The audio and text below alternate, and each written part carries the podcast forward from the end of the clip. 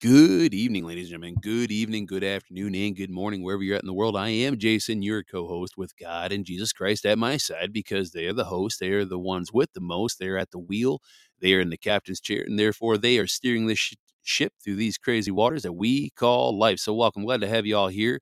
Welcome to His Hard Line for episode 446. And we're going to be doing a reading out of First Peter chapter 4 with a little bit of commentary. So, welcome. Glad to have you all here. I do apologize for being gone for a few days. The first day I was gone, obviously, was because of a state meeting that we had, a face to face state meeting here for the Michigan General Jural Assembly.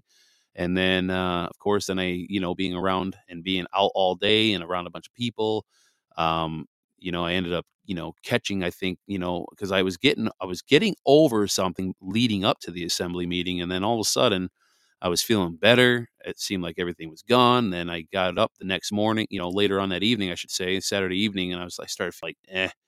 And the next morning I woke up and I felt dead. I was like, oh my goodness.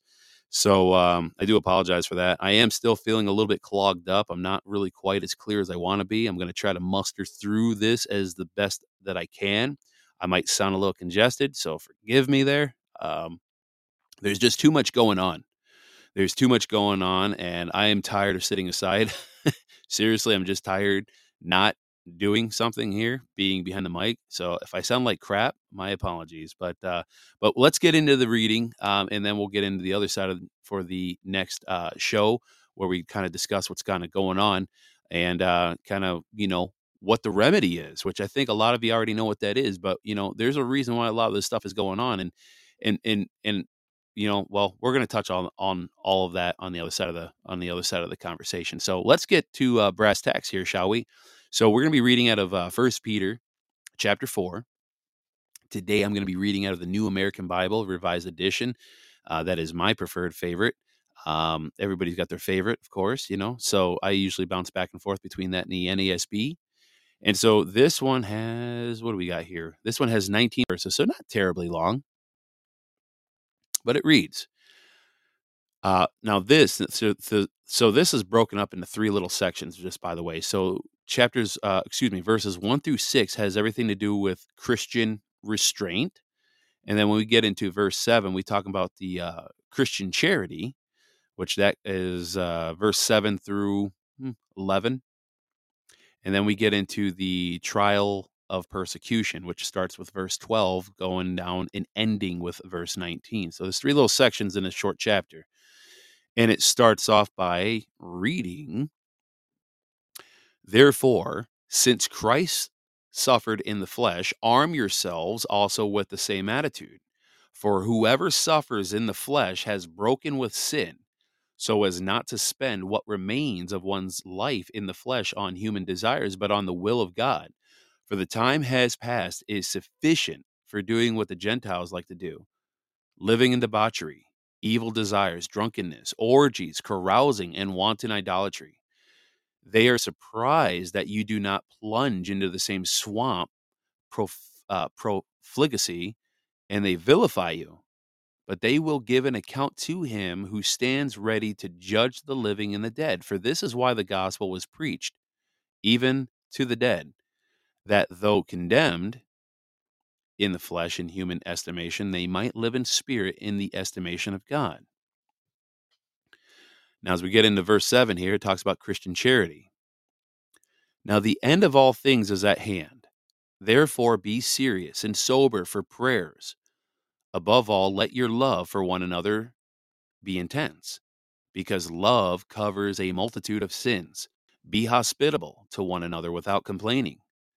As each one has received a gift, use it to serve one another as good stewards of God's varied grace. Whoever preaches, let it be with the words of God. Whoever serves, let it be with the strength that God supplies, so that in all things God may be glorified through Jesus Christ, to whom belong glory and dominion forever and ever. Amen. And then as we get into verse 12, it reads now we're talking about the trial of persecution now. And it reads Beloved, do not be surprised that a trial by fire is occurring among you, as if something strange were happening to you, but rejoice to the extent that you share in the sufferings of Christ, so that when his glory is revealed, you may also rejoice exultantly. If you are insulted for the name of Christ, blessed are you, for the Spirit of glory and of God rest upon you. But let no one among you be made to suffer as a murderer, a thief, an evildoer, or as an intriguer. But whoever is made to suffer as a Christian should not be ashamed, but glorify God because of the name.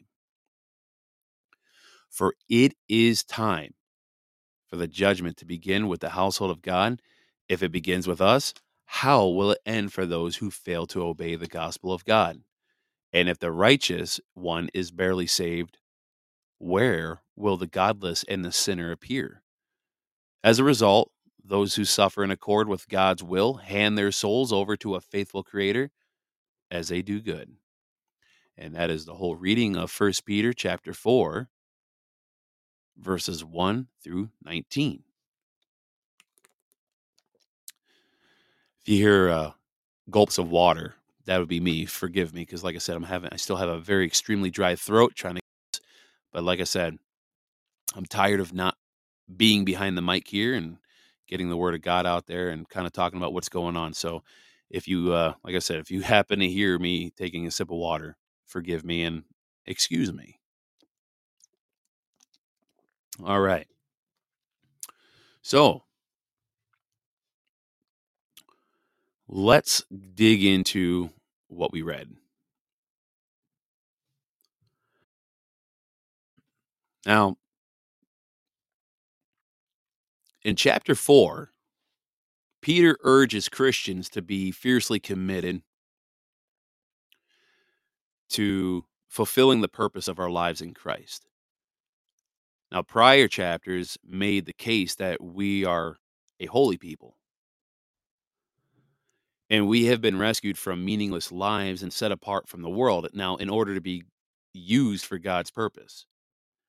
Now, since believers have these new eternal lives in Christ, we must begin to start thinking like Jesus, right? Including Jesus's ways of thinking about suffering. Now, Jesus expected persecution along the way to fulfilling his mission on earth. He he he knew that was going to be a thing. And Peter is clear that we should expect to suffer as well.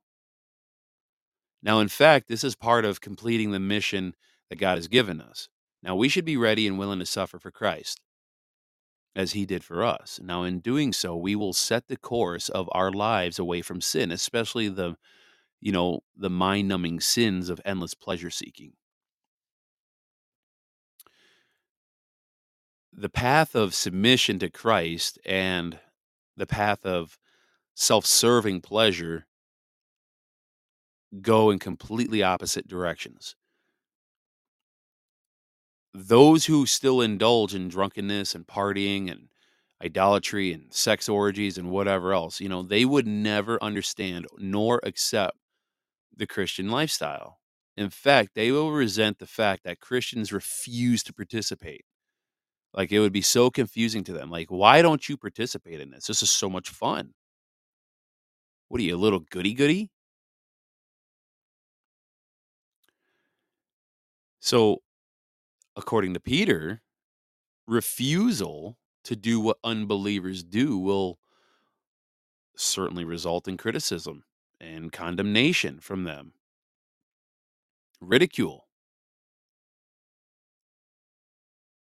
And this is especially true when the believer is someone who's, you know, who used to commit those very sins but has been changed by Christ. But Peter offers a warning and encouragement. The end of all things is drawing near, and the judge is coming. Now, instead of living for pleasure, we must be very, very, very, very careful to stay clear minded and focused so that we can pray faithfully. Well, what does that mean? It means don't get wasted, don't get high, don't get blitzed out of your mind with pills and whatever other drugs are out there. You got to stay clear minded. Sidebar, why do you think they call hard liquor when you go to a, a, a, you know like a wine and spirit store? Why do you think they call it wine, beer, wine, and spirits? That hard liquor does something to your spirit. What does it do? know, diminishes it. Has anybody ever wondered why hard liquor is considered under the name spirits? It's always been something really weird for me, but makes sense. It diminishes your spirit. It weakens it. And so it's important that we stay clear minded so we can focus on a strong, faithful prayer life. Well, Jason, what are you talking about? I need to live a life like a monk and always be praying 24 7? No, it's not what I'm saying. But what I'm saying is if you expect to, you know, have God listen to you, you better be clear minded in your prayer because prayer is a very powerful weapon of war. It's no different than going out to the shooting range being wasted. It's very irresponsible. Now, we must strain hard to love each other well. We must share and serve and speak to each other with God's gifts, with His words, and with His strength. So, again, we should not be surprised when suffering becomes intense. We shouldn't. Instead, we need to look ahead at, to the moment when Jesus Christ's glory will be revealed to all of the universe. You know, we should see our current suffering as something temporarily, temporary, which we could still rejoice in. See, our pain in the here and now will contribute to that eternal moment of glory. So instead feeling, you know, instead feeling shame when, you know, we receive insults for being Christians, right? we should receive them as badges of honor that bring glory to God. I know I do.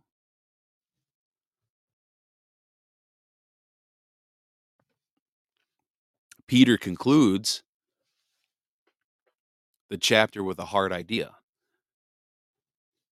And so God may use suffering to judge or discipline his children.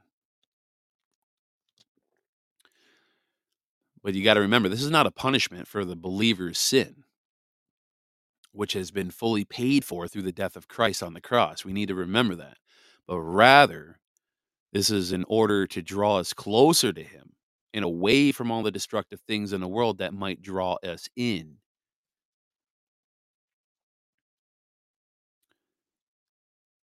How should Christians respond to suffering? It's important that we entrust our souls to God and do good works. It really is. This is why it's so important that you hand over your life 100%, surrender to God.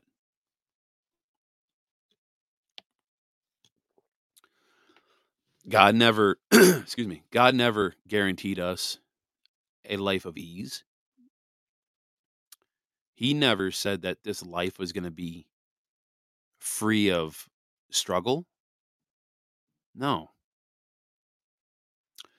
When you look at the life of Jesus, his life was not a life of ease, especially the very short time that he was here on earth.